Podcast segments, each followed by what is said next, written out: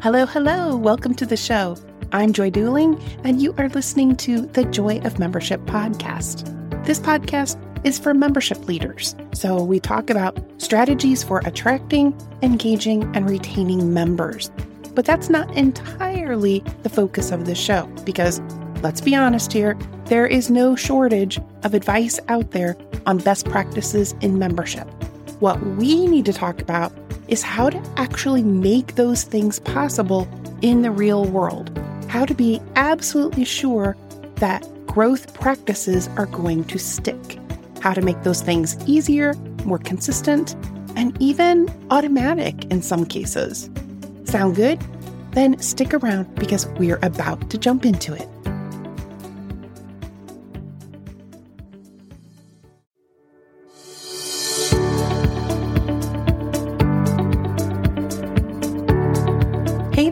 Joy Duling here, host of the Joy of Membership podcast, and I'd like to officially welcome you to season three of the show. Yes, indeed, season three.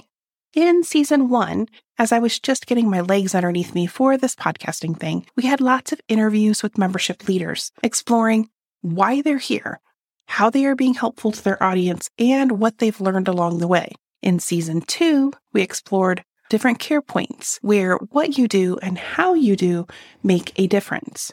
And now, in season three, with 100 episodes in the rearview mirror, we're embarking on the next leg of our journey together. So that will be our theme for the next 50 ish episodes your roadmap to growth. Just like a real life road trip where there is an itinerary to plan, things that you need to pack in your suitcase, and adventures, both expected and unexpected that come up along the way, the same is true about your road trip to growth. You'll want to plan for growth, pack essential skills to take with you, and address both expected and unexpected adventures along the way. Sound good? Then stick with me as we head into this new theme and new season.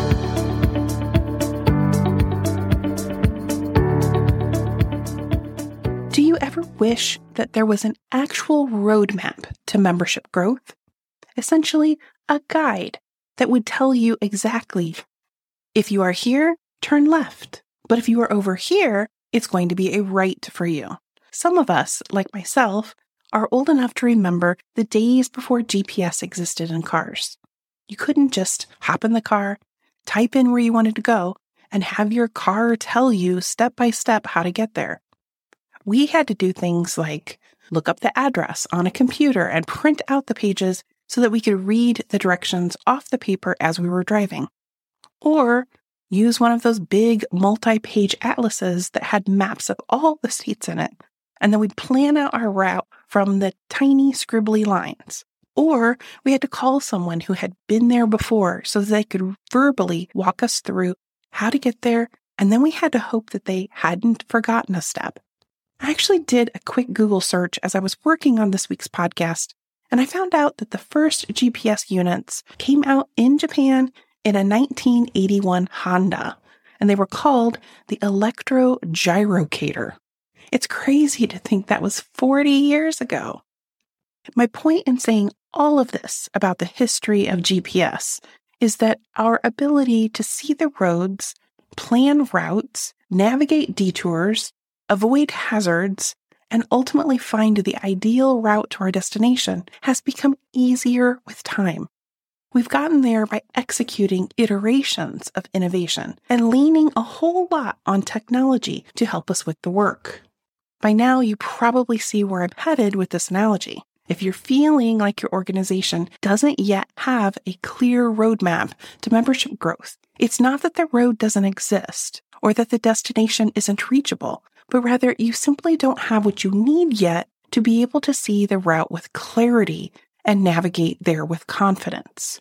In this next season of the podcast, officially season three, this is where we're going to focus the roadmap to growth, with an aim to make the route clearer and the time to destination faster, and the hazards along the way, well, less hazardous. I hope you'll plan to stay right here with me as we embark on this journey so that we can experience this together. In thinking about where to begin, I thought that it might make the most sense to give you the highest level view of the map. That way, you'll have some context for the concepts that we'll be talking about as we go forward. If I go back to the travel analogy, imagine that you are taking a cross country trip from Chicago to San Francisco. When you look at the map, you can see that you'd have to get past Illinois and Iowa and Nebraska and Colorado and Utah and Nevada and California to get to the destination of San Francisco. While there are probably hundreds or thousands of different route configurations that would get you there eventually, no matter what configuration you choose, ultimately you have to get past those states if you want to reach the goal of your journey. In membership building, if you ultimately want to get a destination of thriving growth, there are similarly some practices that lie between where you are now and reaching that endpoint. In fact, I've identified nine practices that we'll be talking about this season. When you hear what these nine practices are, you may be compelled to say, but Joy, what about practice X or Y or Z? It is indeed true that far more growth practices exist than these nine, but it's kind of like not having to go through Arizona or Kentucky or South Carolina if I want to get from Chicago to San Francisco. I could take a route that goes through those states, but there's one route through specific states that is going to get me to my San Francisco destination faster. Going even further, there may be some states that have some beautiful roads to travel, but they aren't in the direction that I want to go at all. Including those is just going to add time and cost more because I'll have to put more gas in the tank. What I want to find as a membership builder are the practices that if I put them into place, they're going to take me to growth fastest without all the risky hazards and with the least amount of travel woes. I'll be sharing about all nine practices as we move through this third season. But if you want a handy reference sheet containing all nine, just go to joyofmembership.com slash roadmap and you can grab a PDF that shows them all on one page. I'm fairly certain that this is the first time that I've shared these nine practices all together publicly. I've run through them in some speaking engagements and with private clients, but sharing them in a truly public way hasn't happened yet that I can think of. So here goes. This week, I'm going to give you just a little thumbnail sketch of the first three. Then in episode 102, we'll do the next three, and episode 103 will cover the final three. So, three weeks to cover the nine topics in brief, and then we'll dive deep into the various concepts as we go forward into season three. So, the first growth practice is discovery magnets. Every organization needs at least one very effective thing that reliably gets the attention of ideal prospective members. I say thing because a discovery magnet can be different for different organizations. For some organizations, it's a great piece of content, like an industry white paper or a research study that comes out every year. For others, it's an introductory event. It could be a strong referral partnership. You know that you have this growth practice in place when you look at your metrics and say, yep, Every single month, we have brand new people who are learning about us from this thing, whatever that thing is. Relevance and timeliness are perhaps the two most critical characteristics of a discovery magnet. Whatever it is that you are putting out into the world must be highly relevant and perfectly timed to the members that you want to attract. If you created a big imaginary billboard about it and set it up along a roadside. Every time one of your ideal members drove by, you'd want to see their head turning to get a better look. And ideally, they're pulling out the highway at the next exit to check out what you've got. The second growth practice is a nurture sequence. When those brand new people find out about you because you've gotten their attention with your discovery magnet, what happens? For most organizations, these people are just dropped into the regular mailing list. A nurture sequence is different in that you are intentionally recognizing that this person is brand new to you and you're starting to create a relationship with them. Imagine going to a party where you don't know anybody. You walk in the door, look around the room, and you see everybody kind of spread out around the room. Maybe some are huddled together in circles of conversation. A few are hanging out by the food table or bar. Some are over on the dance floor doing their dance thing. If no one recognizes that you've walked in and they just leave it to you to figure out what to do or who to talk to, there's a good chance that you'll just scan the room and then move on to the party next door.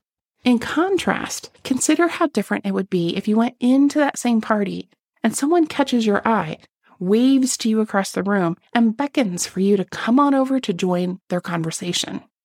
A nurture sequence is like that. It's saying, Oh, you're new here. Nice to meet you. What brings you here? Who can I introduce you to? And if you're into this particular topic, you might want to be a part of this thing that's coming up. What a nurture sequence is not is just dropping them into your weekly mass mailing. The third growth practice is circle backs. For 99.99999% of organizations, there are people who have learned about you and Maybe they even considered joining. They seem to you like they would be ideal members, yet for some reason, they have not joined. Maybe life got busy and they simply didn't take action, so the momentum was lost. Maybe you weren't offering exactly what they needed right then, but their circumstances might be different today. Maybe they haven't been given a compelling reason to upgrade into a paid membership level. So they just stay sitting at your free content, your free membership level. Regardless of the reason, these people were once warm contacts for you, but they grow colder and colder and colder as time passes.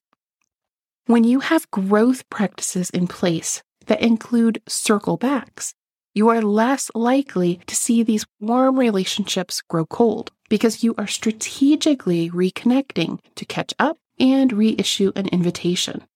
As a growth opportunity, this is low hanging fruit, but most organizations have not put this into place and they do not execute consistently. So, those are the first three growth practices discovery magnets, nurture sequences, and circle backs. Again, if you want to jump ahead to get all nine on a handy reference sheet, I encourage you to get that at joyofmembership.com slash roadmap. I'm intentionally breaking this up across three episodes because I want to invite you to think about what might be possible if you only implemented these three pieces. How might it feel to have a steady flow of new potential members showing up in front of you consistently every single month? There'd be new people to start conversations with, new people to dream about the future with, new people who are interested in exactly what you're doing. There's an energy to that. And I don't know about you, but that energy excites me. And I think it would excite your board, your volunteers, even your existing members. And then, what if no new lead ever went unnoticed? If all of those new people who are discovering you actually got really effective follow up, had their questions answered, their interests noted, and they came to discover why your organization is so special very quickly. It would be pretty cool to have that happen every single time, right? And then finally, what if you could tap into the people who are already sitting on your contact list or who are following you on social media or who were interested in joining six months ago but didn't? And you could convert even some small percentage of them into being members. That would probably be a nice little boost, right? That's the power of these growth practices. Each is something that your organization could be doing right now, consistently, effectively, and strategically to move you closer to your destination of a healthy, thriving membership. If any of these struck a chord with you and you'd like to chat about how to put these sorts of practices into place for your organization, let's hop on a call to chat. You can find my calendar at joyofmembership.com slash consult. I'd be absolutely delighted to learn about your work and see if there's a way that I can help you get to your growth goals faster. So that is going to bring us to a wrap on this week's episode.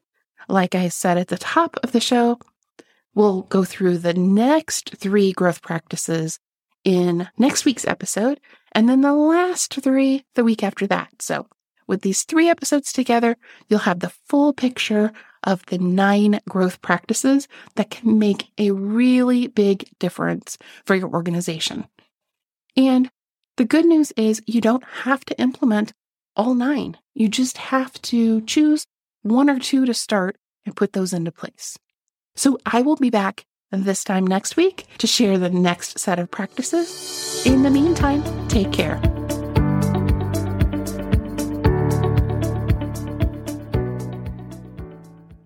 Hey there, you made it all the way to the end. Bravo to you. I'm back in just one last time to remind you that there's a free one page PDF available over at the website that shows you more than 20 ways that technology could be supporting your efforts to attract, engage, and retain more members. It's actually broken down into the stages of the member journey, so you'll know exactly where each piece fits.